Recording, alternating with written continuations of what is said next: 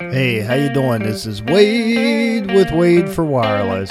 And welcome back for another episode of Wade for Wireless with all your wireless updates, news, and information. Just sit back and relax.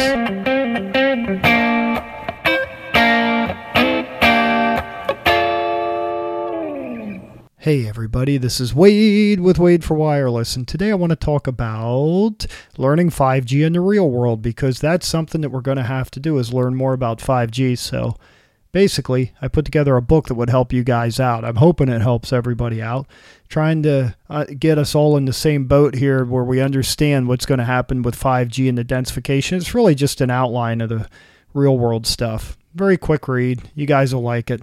I think you'll appreciate it. It's in the blog wadeforwireless.com and just search for Learning 5G in the Real World.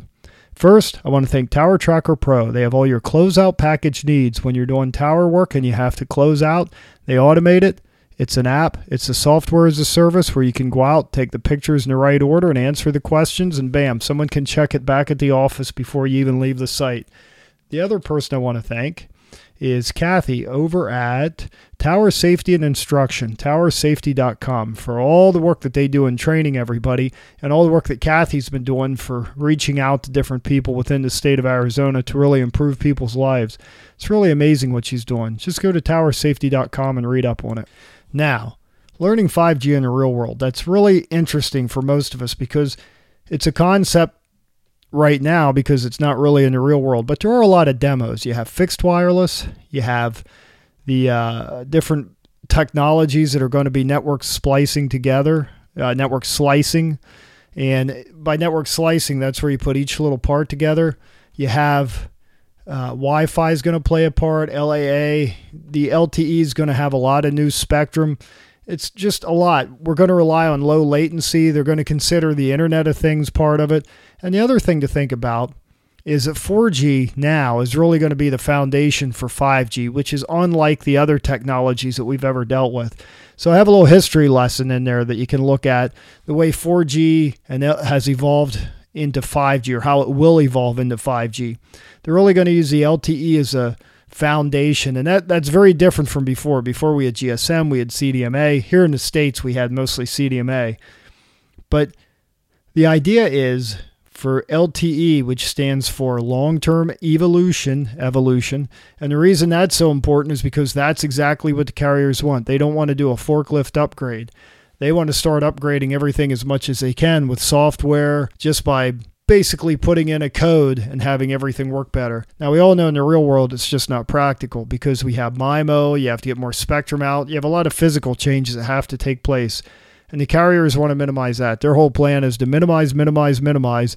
They don't want to pay anyone to do any more work than they absolutely have to. Now, that came back to bite them because with the broadband desires and needs, they actually have to come up with a way to connect fiber to almost every site. Where they don't have fiber, they have to have a reliable, cost effective microwave connection. That's the other key to this. I really should say a piece of the puzzle. That's another piece of the puzzle to this because in order to get broadband all the way to the end, you have to have it all the way to the core basically right now. And that's going to change too. They're doing more and more in the cloud. Eventually, it'll be the edge, mobile edge computing. But what else is 5G? You know, we always talk about mobility and broadband. You're going to have fixed wireless. Think about that it's going to be the first time we can really compete with the cable companies for cable or the fiber to the home companies by offering fixed wireless. The dynamic of the world is changing where we just don't want a TV package for cable, we want internet access. A lot of people watch TV on the internet. They have Amazon Prime, they have Apple TV, just different things like that. And that's that's what's important to these people is that they have a good solid interconnection to stay connected to the world. They check the news, they check everything. The other thing is uh, about the, the broadband. Well, fixed wireless is important. I don't mean to get off that too quick, but you can read about it. Deploying the 5G small cells, densification is going to be more important than ever. Using all the spectrum together, carrier aggregation is going to play a key part in this. They're going to have different systems where Wi Fi and LTE will work together.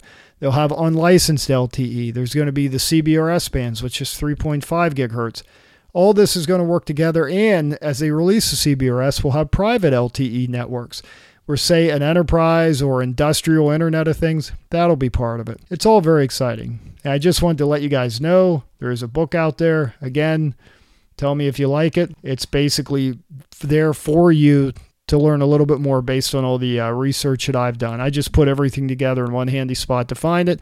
Plenty of links in there. WadeForWireless.com. All right, everyone. Be smart, be safe, and pay attention. See ya.